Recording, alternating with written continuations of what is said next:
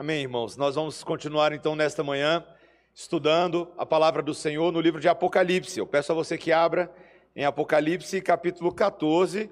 Nessa manhã estudaremos os versículos 14 a 20. Nosso objetivo, meus irmãos, ao, ao estudar Apocalipse, de vez em quando alguém pergunta, pastor, mas por que Apocalipse? Apocalipse, meus irmãos, a essa altura eu espero que você já tenha percebido que ele é bem mais pastoral do que o que a gente imaginava, né? Ele não é somente uma coletânea de curiosidades enciclopédicas para você saciar sua vontade escatológica. Apocalipse é um livro para seres humanos normais, seres humanos que precisam do evangelho, e nós estamos aqui sendo pastoreados pelo evangelho de Cristo a partir deste livro. Então eu peço a você que neste momento preste bastante atenção na leitura dos versículos 14 até o versículo 20 da palavra do Senhor. Olhei e eis uma nuvem branca, e sentado sobre a nuvem, um semelhante a filho de homem, tendo na cabeça uma coroa de ouro e na mão uma foice afiada. Outro anjo saiu do santuário, gritando em grande voz para aquele que se achava sentado sobre a nuvem: Toma a tua foice e ceifa, pois chegou a hora de ceifar, visto que a seara da terra já amadureceu. E aquele que estava sentado sobre a nuvem passou a sua foice sobre a terra, e a terra foi ceifada. Então saiu do santuário que se encontra no céu outro anjo, tendo ele mesmo também uma foice afiada. Saiu ainda do altar outro anjo, aquele que tem autoridade sobre o fogo, e falou em grande voz ao que tinha a foice afiada, dizendo: Toma a tua foice afiada e ajunta os cachos da videira da terra, porquanto as suas uvas estão amadurecidas. Então o anjo passou a sua foice na terra e vindimou a videira da terra e lançou-a no grande lagar da cólera de Deus. E o lagar foi pisado fora da cidade e correu sangue do lagar até os freios dos cavalos, numa extensão de 1.600 estádios. Essa é a palavra do Senhor. Vamos orar, irmãos? Santíssimo Deus, Senhor, que é o, o Deus que é o dono da palavra, a autoridade e a verdade residem em Ti, Senhor. Tu és a origem não só da verdade, mas Tu és aquele que nos dá a verdade, para que possamos nos apegar a ela com afinco nos vincular a ela como se a nossa vida realmente dependesse dela a cada instante. E nessa manhã nós te pedimos que o Senhor nos ajude a fazer isso, Senhor, a depender de Ti para tudo, Senhor, para absolutamente tudo, para que essa palavra entre em nossos corações e produza frutos de justiça, em nome de Jesus. Amém. Meus irmãos, brasileiro que é brasileiro gosta de café, tá? Então, se você não gosta de café, você é um brasileiro que não gosta de café, você é uma criatura estranha. Tá? Ah, não é só que a gente gosta de um cafezinho pela manhã, mas o café tem muito a ver com a nossa história. Ah, se você lembrar das suas aulas de história na época da escola, você vai lembrar que o café é uma das atividades agrícolas que historicamente ah, sempre contribuiu muito para o avanço da nossa nação, para a nossa melhoria social e econômica do país. Nós temos uma história de colonização muito ligada ao café. E hoje em dia o café ele se tornou um, um, item da apreciação gourmet, artística. As pessoas gostam de visitar lugares, eu e minha esposa de vez em quando, a gente vai em alguns lugares para experimentar o café. Ah, tem aquele lugarzinho ali, né? E aí a gente vai se especializando nesse item que é tão agradável. E meus irmãos, um dos fatores determinantes da qualidade do café não está só no grão, mas no processo de colheita do grão do café. A colheita é muito específica, ela tem que acontecer quando os, os, frutos atingem um estado de maturação fisiológico, que às vezes a gente chama de cereja, e esse, e esse, período geralmente vai ser no período da seca. Curioso, né? A gente pensa que na época da chuva e depois. Não, a seca ela tem o seu momento ali para que a gente possa recolher entre março e abril até setembro, né? E como tem seca nesse momento. E a principal evidência de que o café está maduro é a mudança da cor da casca do café. Ele normalmente é verde, aí de repente ele começa a ficar vermelho ou amarelo, dependendo da variedade do café. E esse aí é um processo, uma etapa extremamente importante para você então poder tomar o seu cafezinho cheiroso e gostoso que dá um colorido nas nossas vidas. Meus irmãos, nós nessa manhã aqui somos parecidos com grão, grãos de café. E eu não digo ah, necessariamente que uns são mais moreninhos do que outros, assim como eu, assim, mas de que nós estamos sendo amadurecidos para uma colheita. Nós somos encarados como frutos neste mundo, e não só nós que estamos aqui dentro da igreja, mas todas as pessoas estão nesse processo de preparação, e haverá um momento em que haverá um encontro entre o fruto e o ceifador. E eu e você precisamos ter uma meditação muito clara nessa manhã de como esse processo da colheita desse grão funciona. Porque isso tem a ver com a vida que eu e você estamos vivendo agora mesmo. Tem a ver com o tipo de expectativa que Deus tem para mim e para você debaixo desse sol. Uma vez que todos nós veremos o nosso Salvador face a face, nós teremos um encontro com Ele. E a grande pergunta é: que tipo de colheita você vai ser?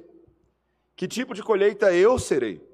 Meus irmãos, esse texto deixa bem claro que existem duas categorias muito importantes, uma do versículo 14 a 16 e outra do versículo 17 ao 20, que mostram os dois tipos de semeadura que estão acontecendo. A primeira, meus irmãos, que eu quero trabalhar com vocês é a semeadura do evangelho, que resulta numa ceifa de eleitos, tá? Então vamos vamos prestar atenção nesse ponto. É, vamos lembrar do contexto que o reverendo Quaresma ah, explicou para nós no último sermão. Nós estávamos falando primeiro daquela marca do cordeiro, vocês lembram? Que primeiro falamos da marca da besta, mas também que o cordeiro de Deus selaria o seu povo na fronte com uma marca representativa. Esse povo que é um povo que pertence exclusivamente ao Senhor e que deve viver para o Senhor. E depois que esse povo é selado, João passa a ter uma visão no capítulo 14 de três anjos que vêm anunciando mais três momentos na, na, no desdobramento da história da redenção. O primeiro anjo, ele vem e divulga o momento da hora do julgamento de Deus. Ele anuncia o evangelho não mais só para conversão, mas esse evangelho que faz separação entre pessoas, aqueles que recebem as boas novas e aqueles que não recebem. Depois o segundo anjo vem e anuncia a queda da Babilônia. Lembra que o reverendo Quaresma explicou para a gente?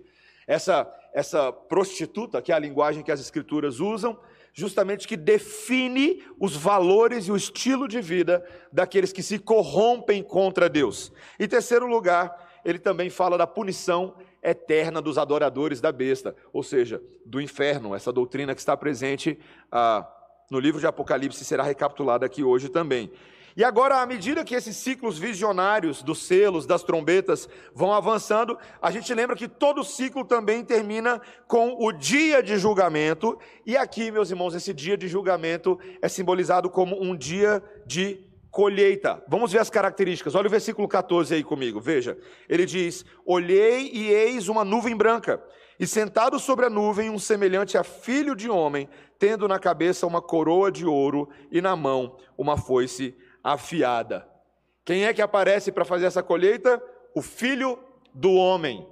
Essa linguagem, que é aquela linguagem que nós vimos que em Apocalipse, está ressoando o que o livro de Daniel falava. Nós estudamos Daniel, capítulo 7, versículos 13 a 14, quando Daniel está olhando nas visões dele, e eis que sobre as nuvens do céu vem aquele como o filho do homem, que se dirige ao ancião de dias e a este filho do homem é dado a ele o domínio, a glória, o reino, para que tenha autoridade sobre os povos, as nações e os homens. Meus irmãos, simples aplicação aqui. Aquilo que Deus promete nas suas profecias, ele cumpre, tá? Esse aqui é o filho do homem. E ele tem uma coroa que simboliza justamente a sua glória, a sua majestade. Ele realmente alcançou o seu status por meio da obra que ele fez de redenção, ele se tornou o salvador dos homens e o rei verdadeiro de direito sobre toda a carne. E meus irmãos, nesse momento agora é chegada a hora, o tempo que foi determinado pelo Pai desde antes da fundação do mundo, para que o Filho viesse para cumprir a sua obra, não só de Messias, mas de juiz. De juiz. Meus irmãos, é tão, é tão fascinante pensar nisso, eu quero que você medite um segundo. Ninguém sabe o dia que Jesus vai voltar. Mas o Pai sabe, e ele antecipa para nós em Apocalipse o que vai acontecer. Um dia Jesus vai voltar. E nesse momento que ele voltar, ainda que eu e você não saibamos o dia, a hora, e os anjos não saibam, esses eventos vão acontecer, tão certos como a luz do sol. Nós podemos ter certeza do retorno de Jesus no tempo do Pai. E o que é interessante é essa característica do retorno, né? O texto nos diz no versículo 15 que tem um anjo que vem declarando, e ele vira agora para o filho do homem, e esse anjo diz, basicamente: Filho do homem, toma a tua foice e ceifa. Ele tem uma foice afiada na mão. E ele então, o texto nos diz que ele olha agora para essa semeadura e ele se põe a ceifar. É exatamente isso que ele faz. Meus irmãos, eu acho tão impressionante que a seara da terra vai acontecer. Veja, essa é uma linguagem que não é nova em Apocalipse. Ah, Jesus já havia se referido à sua própria obra nos evangelhos como aquele que teria uma pá na mão, isso está escrito lá em Mateus capítulo 3, versículo 12. E ele tem essa pá na mão e ele limpará completamente a eira, recolhendo então o trigo e colocará o trigo no celeiro. O trigo é justamente a linguagem que se refere àqueles que ele deseja colher para si, são a sua propriedade, a sua provisão. E o filho do homem, meus irmãos, sempre foi apresentado nos evangelhos como aquele que semeia. Semeia. Eu lembro quando a gente ainda estava na igreja presbiteriana semear, e uma vez conversando com o reverendo Emílio, eu ainda não era pastor da semear, e eu perguntei para o Emílio, ah, por que, que a semear colocou o nome de semear?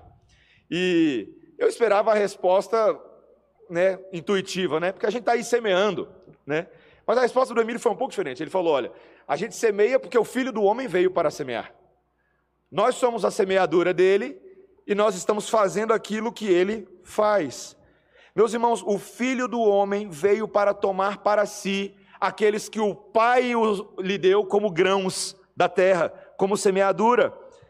O Senhor Jesus Cristo, quando contou justamente a parábola do trigo e do joio, lá em Mateus 13, 36, ele explica, depois que ele despediu as multidões, e os, e os discípulos pedem uma explicação daquela parábola, e ele diz: O que semeia a boa semente é o filho do homem, o campo é o mundo, e a boa semente são os filhos do reino.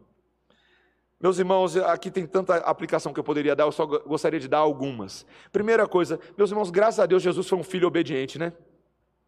Graças a Deus. Você já imaginou como é que você veio parar aqui hoje de manhã? Você só veio parar aqui agora de manhã porque aquilo que o filho do homem se propôs a fazer quando ele veio ao mundo deu certo. Deu certo. Ele veio para ser um semeador lançando as suas sementes. E meus irmãos, a obediência do Filho de Deus é uma doutrina que nós devemos exaltar e devemos nos gloriar nela.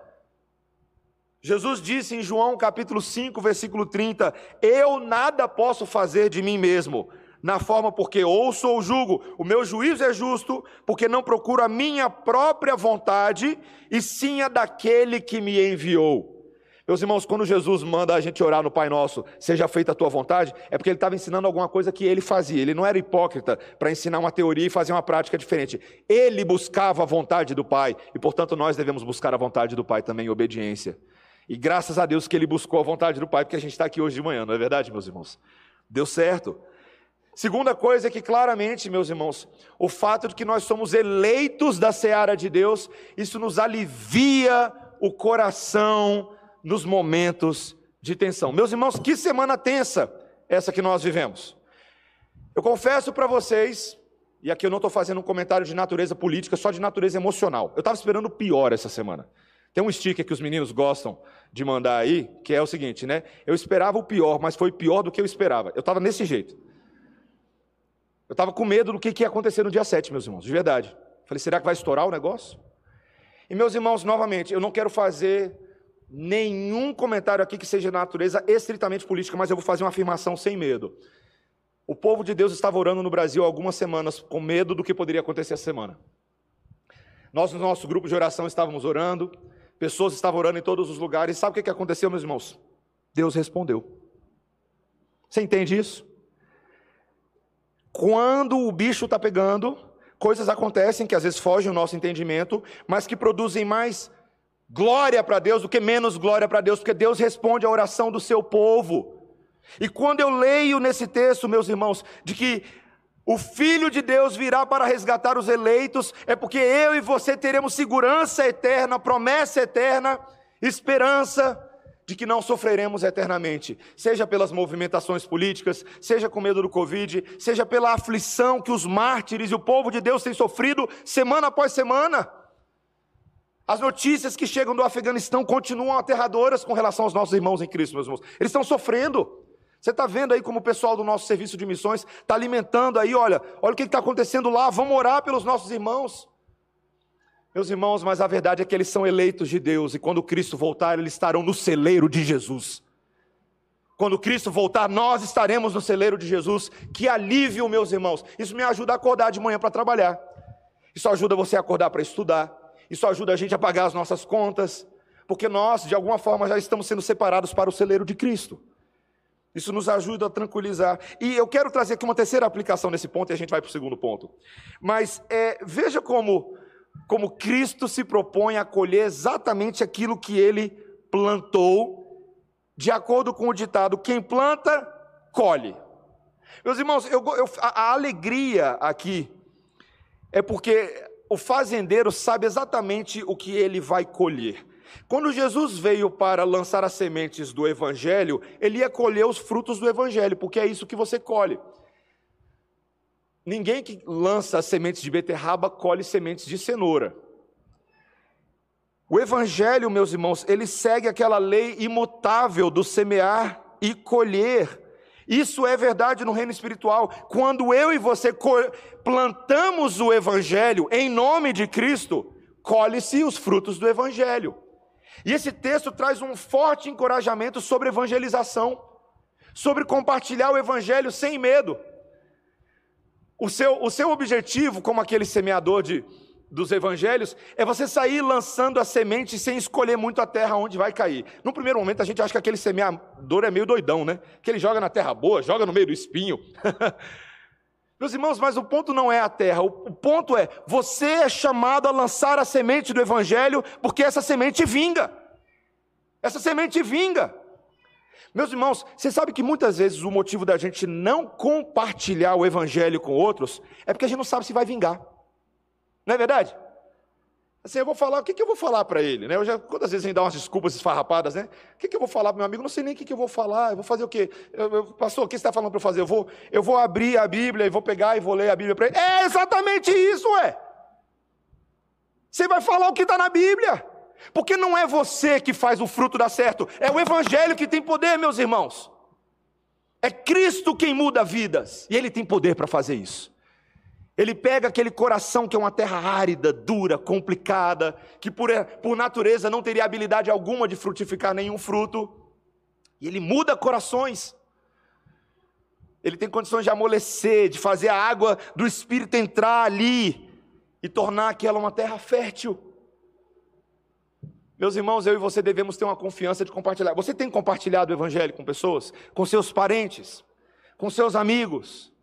Você tem confiança de que a semente é boa e o semeador tem poder para mudar seus colegas, para mudar seu esposo que talvez não esteja obedecendo a palavra, como Pedro fala lá em 1 Pedro capítulo 3, quando ele fala para as mulheres, na sua submissão feminina, confiarem de mostrarem o evangelho por meio do seu comportamento honesto e cheio de temor, porque o seu marido que não obedece à palavra pode ser ganho para Deus. Então nós cremos nisso. Nós cremos que pais que são pais de filhos que têm o coração rebelde, que se acham na idade da autonomia, da independência, que acham que já sabem todas as coisas, eles têm que continuar pregando o evangelho para os seus filhos. Quantas histórias nós já ouvimos de pais que de alguma forma estavam desacreditados, porque os filhos não queriam ir mais para a igreja, estavam rebeldes, mas eles continuaram fazendo o cultinho bíblico, continuaram fazendo oração antes da refeição, continuaram falando as palavras de vida, até que esses filhos pródigos começam a cair si em lágrimas e voltam para o reino de Deus. Meus irmãos, nós precisamos crer no fruto de Cristo. E Deus alcança muitos eleitos assim, meus irmãos. A, a evangelização persistente e a oração conduz muitos eleitos ao encontro com o ceifador. Amém? Segundo ponto, meus irmãos, Não é somente uma ceifa para eleitos, mas o texto agora, em segundo lugar, passa a mostrar que a ceifa dos rebeldes também existe e ela revelará a ira justa de Deus. Então, segundo lugar, a ceifa dos rebeldes existe e revelar, revelará a justa ira de Deus. Meus irmãos, a partir do versículo 17, o texto agora nos diz que sai um segundo anjo pelo céu, com foice na mão. E esse segundo anjo, agora, ele também tem a função, no versículo 18, diz que ele tem uma autoridade sobre o fogo. É uma, uma expressão muito interessante. Porque se você lembrar bem, a gente já explicou que o fogo em Apocalipse, ele é sempre utilizado para simbolizar o juízo de Deus. Esse fogo que emana da presença de Deus e tem a função de depurar, de separar, de julgar os homens. Esse momento divino, meus irmãos, é um momento de destinar também aqueles que estão separados para a condenação. E veja, novamente, não é uma invenção de Apocalipse, uma doutrina nova. O Senhor Jesus Cristo já havia dito isso também na parábola do trigo e do joio de Mateus 13. Lá na segunda parte daquela parábola, da parábola, quando ele está explicando, ele diz: O joio, presta atenção, são os filhos do maligno. O inimigo que o semeou é o diabo. A ceifa é a consumação do século e os ceifeiros são os anjos.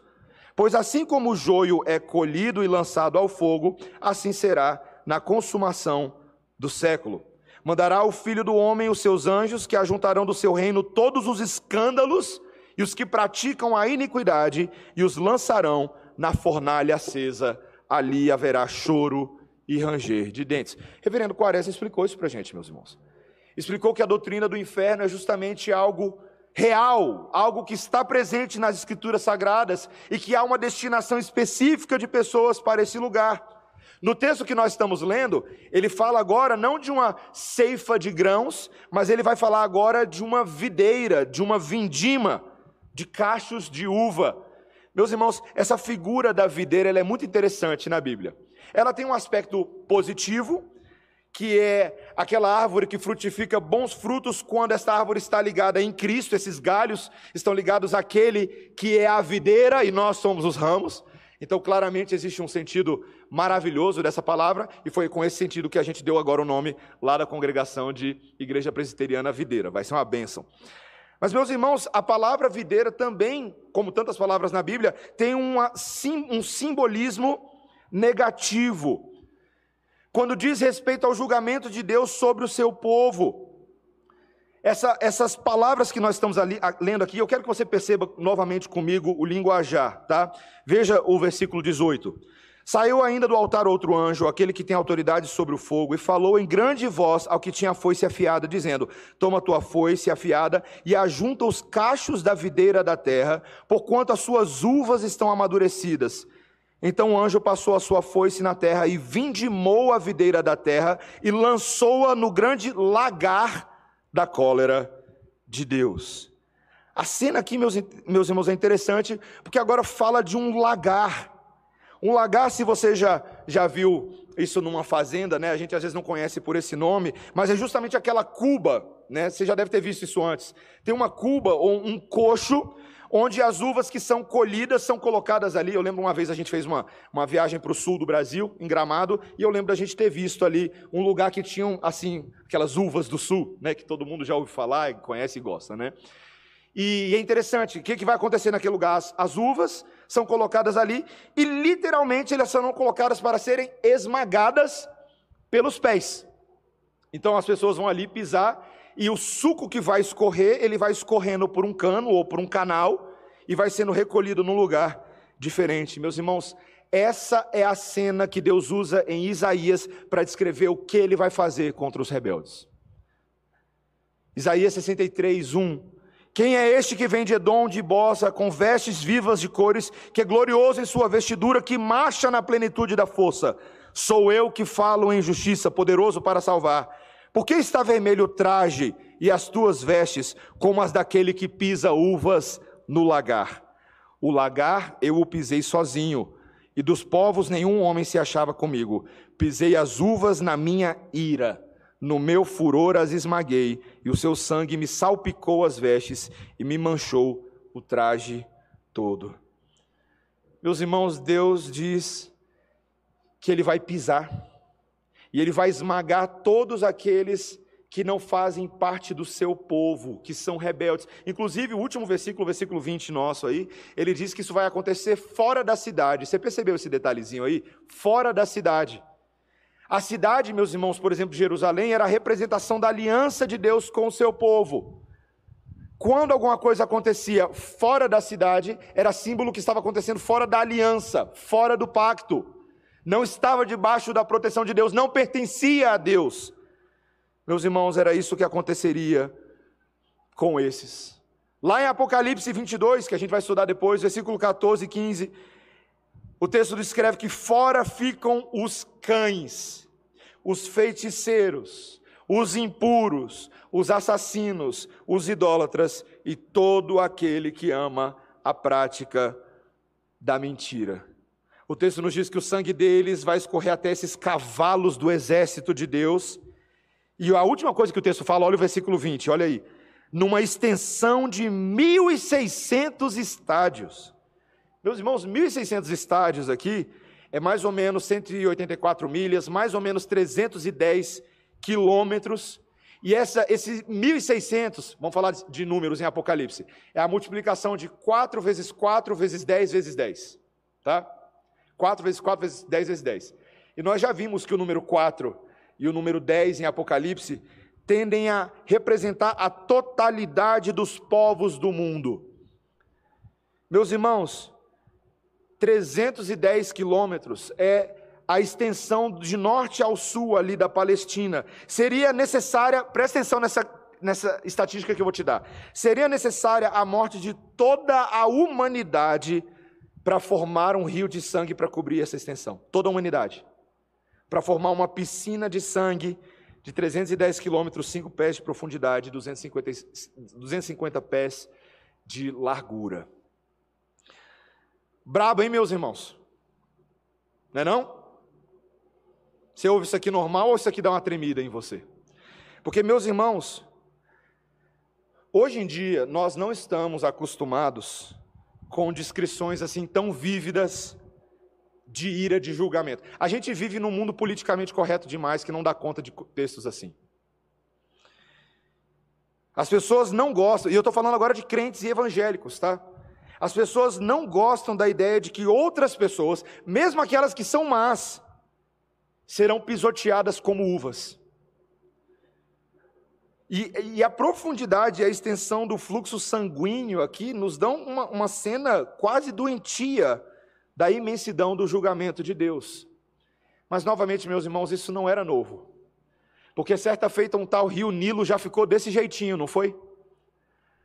Quando Moisés, liberando o povo do Egito por mandato de Deus, numa das suas primeiras pragas, justamente traz sobre aquele rio o aspecto de sangue e a viscosidade de sangue. Foi um horror para os egípcios. Eu imagino como um egípcio deveria ficar vendo aquela cena.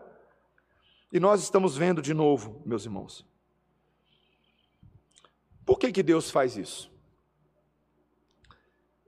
Meus irmãos, a gente precisa entender que a hora da ceifa é hora de juízo. É hora de juízo. Uma matéria que eu li no início de junho, tá? Olha a matéria.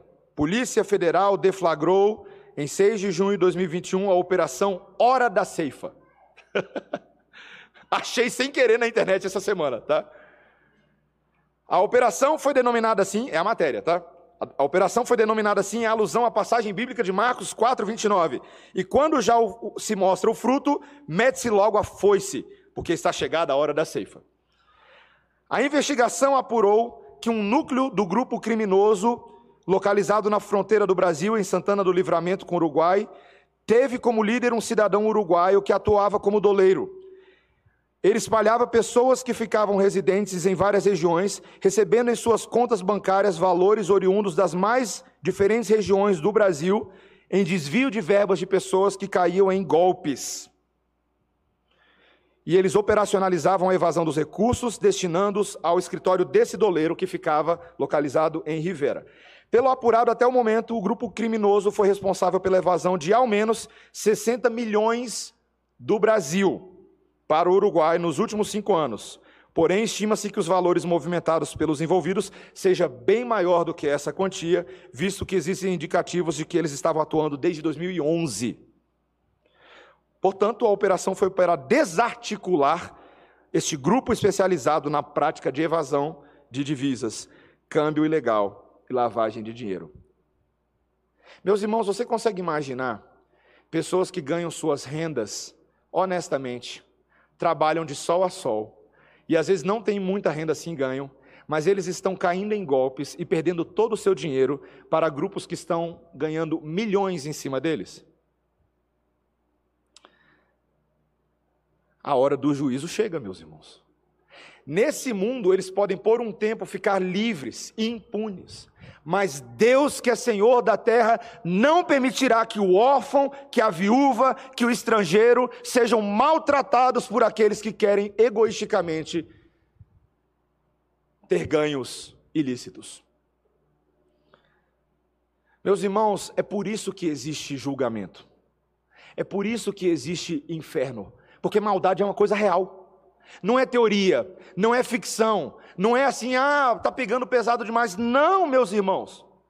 E a menos que eu e você enfrentemos a necessidade do julgamento de Deus, se a gente não entender que Deus é santo e justo e Ele faz isso, nós nunca veremos uma necessidade desesperada pela misericórdia dele. Vocês já pararam para pensar que misericórdia não faz sentido se não tem uma justiça clara?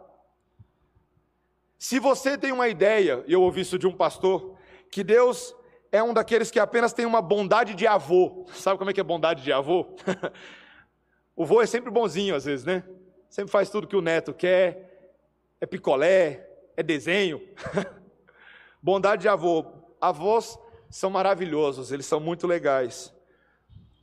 Mas meus irmãos, ainda que Deus tenha muito da bondade dos nossos avós, ele não é só bondade de avô. Se você só vê Deus como aquela bondade de avô, isso não vai inspirar em você arrependimento, obediência e adoração. E eu não estou falando mal de avô aqui, não, tá, meus irmãos? E avós. Eu só estou falando que Deus tem atributos que vão além só daqueles que a gente gosta. Ele nos chama, meus irmãos, a ver nesta manhã o que ele vai fazer com aqueles que se voltam contra Deus. Eles vão ter uma colheita difícil Deus vai esmagá-los e essa ira de Deus está chegando. Por isso que são bem-aventurados aqueles que têm os seus pecados perdoados, porque eles não serão esmagados com os ímpios. Meus irmãos, eu quero deixar bem claro para você e para mim nessa manhã que o mundo que nós conhecemos hoje não continuará assim para sempre. O dia do julgamento está chegando, os sinais dos tempos são vistos amplamente, e a pergunta é: qual é o tipo de fruto que você tem dado? Que tipo de colheita você será? Porque eu falo meus irmãos de uma forma geral aqui, mas eu não sei se todo mundo que está aqui hoje de manhã é irmão, não, tá? A Bíblia deixa bem claro que muitos são chamados e alguns não são escolhidos. E eu não falo isso para te desesperar, mas se você é crente, qual é o tipo de preparo que você está tendo para o encontro com o ceifador, crente? Você está frutificando? Você está refletindo aquele que está mudando da casca verde para a casca da colheita dos eleitos? Ou você está perdendo tempo frutificando frutos que não, não valem a pena? Meus irmãos, eu e vocês somos chamados urgentemente a, a, urgentemente a cumprir a lei de Cristo. Você tem adorado o Senhor com toda a sua força, com todo o seu coração, porque esse é um fruto de adoração. Você tem adorado a Deus do jeito que Ele manda na Sua palavra e não do seu jeito particular. Você tem sido um praticante da palavra e não somente ouvinte, enganando a você mesmo. Você tem tomado o nome de Deus em vão? Ou seus lábios têm sido em vez de fonte de maldição, fonte de bênção, transmitindo graça àqueles que ouvem. Você tem guardado o dia do Senhor, meu irmão, minha irmã? Ou no seu domingo você produz todo tipo de fruto, menos aqueles que redundam glória para Deus? Você tem honrado seus pais, filhos? Crianças, estão sendo obedientes aos papais, à mamãe? Esse é um fruto de justiça. Quando o papai corrige você, a disciplina a gente não gosta na hora. Mas o pai que ama, assim como o pai celestial, corrige os filhos que ama. Pais, vocês têm cuidado dos seus filhos na disciplina do Senhor? Vocês têm criado eles na disciplina do Senhor ou só na sua disciplina? Seja na sua violência extremada ou na sua ausência completa de vara. Irmãos, você tem matado seus irmãos nos seus corações? Você tem odiado seus irmãos? Ou você tem amado seu irmão como Cristo ama a gente?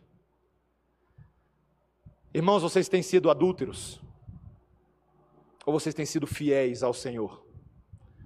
Será que a gente está se confundindo com os ídolos sensuais desse mundo?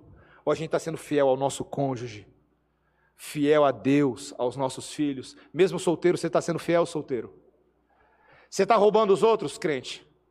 Ou você está promovendo o trabalho, a justiça, a renda? Os seus lábios têm a boa reputação dos outros ou só fofoquinha? Você está cobiçando e invejando a coisa dos outros?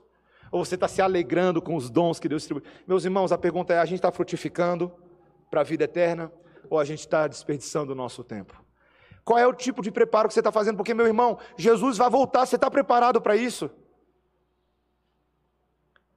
A última história que eu te conto nessa manhã, que eu ouvi há um tempo atrás, que uma família tinha uma, uma pessoa que ela era uma empregada doméstica e os os patrões dela tinham o hábito de viajar muito e ela nem sempre sabia quando eles iam estar em casa. E aí um dia uma amiga dela foi visitá-la na casa e os patrões não estavam lá, estavam em viagem e tinham vários cômodos lá e ela convidou essa amiga para dormir num dos cômodos tranquilamente. Quando chegou no outro dia de manhã, essa amiga acordou e ela viu a moça preparando a mesa do café para todo mundo. Aquela mesa farta, grande, vasta. E aí ela perguntou, ué, eles vão chegar hoje? Já chegaram? Ela falou, não. Então por que a mesa está pronta? Falou assim, ué, é como que eu não sei, como eu não sei quando eles vão chegar, então está sempre pronta. A gente está sempre pronto para comer, porque meus patrões, quando eles chegam, eles gostam de ter a mesa pronta para comer. E eu deixo a mesa pronta todos os dias. Meus irmãos, o nome disso é fé. Fé leva você a estar pronto para comer com Jesus, porque ele pode chegar a qualquer momento, meus irmãos. Qualquer momento. O Senhor Jesus Cristo, e eu não estou aqui entrando na sua escatologia, se você é dispensacionalista, pré-milenista, pós-milenista, amilenista, não. Eu só estou falando o seguinte: ninguém sabe a hora. Então pode ser hoje, tá, meus irmãos? Poderia ser hoje. E a pergunta é: se Jesus chegar hoje, você tem frutos no seu café da manhã, tipo banana, maçã, igual a Melissa gosta, banana amassada com aveia. Meus irmãos, qual é o café da manhã que você está preparando para receber o mestre? Ou você vai ser daqueles, ih, cara, dormir. Ih, rapaz, eu estou com o pijama do pecadão aí, eu não consigo largar ele. Meu irmão, minha irmã, nós estaremos comendo com Jesus nas bodas do Cordeiro estar pronto para receber o Mestre, como aquela pessoa que está no aeroporto ansiosa para receber alguém que não vê há muito tempo. Como a alegria que eu tive, meus irmãos, porque o dia que eu parti para os Estados Unidos em 2010 foi muito difícil para mim, porque eu nunca tinha visto meu pai chorar daquele jeito, nem minha mãe chorar daquele jeito. Mas quando eu voltei para visitá-los pela primeira vez em maio de 2011, e eles estavam me esperando no aeroporto, ah, meus irmãos, que momento glorioso. Que abraço apertado. O Lucas também chorou, você está me olhando aí, você chorou também. Que momento maravilhoso.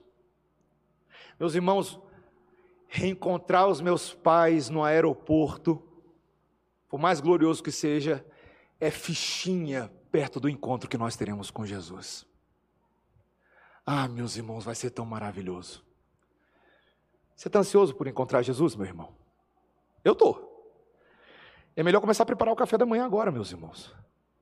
Que os frutos da nossa vida sejam como um café gostoso de manhã, meus irmãos. Aquele café cheiroso que impregna o cheiro até na sua roupa para ir trabalhar. Que você seja esse café agradável às narinas do Mestre. E que ele se delicie conosco, meus irmãos. Que ele tenha o maior prazer de estar na nossa casa, por meio do seu espírito, dizendo: Eu quero experimentar aquele café gostoso que o Mateus e a Débora têm para experimentar, para oferecer. Eu quero, eu quero experimentar aquele café gostoso que emana da vida de fulano de tal, de ciclano de tal, porque as nossas vidas são isso, meus irmãos. São para serem saboreadas pelo Mestre. Que eu e você nos comprometamos com a lei do Senhor nessa manhã, que são os frutos que serão revelados na volta de Jesus. Amém, meus irmãos? Vamos orar. Senhor Deus, o que que nós faríamos, Senhor, se nós soubéssemos que nessa noite nós morreríamos? Senhor, eu fico pensando nas palavras que John Wesley disse quando foi perguntado isso, quando ele disse que faria exatamente aquilo que ele planejava fazer todos os dias: viver intensamente para a glória de Deus. Ó oh, Senhor, tantas vezes a gente perde a perspectiva do retorno de Jesus e vivemos vidas em si mesmadas, egoístas, pouco esperançosas, ansiosas, Senhor. Mas, Senhor, nessa manhã nós nos lembramos que nós somos a semeadura que deu certo. Que Jesus fez o Evangelho entrar no nosso coração, que antes era um coração de pedra, mas virou um coração de carne. Apto para ser regenerado, apto para crer, apto para se arrepender, apto para gerar boas obras para a glória de Deus.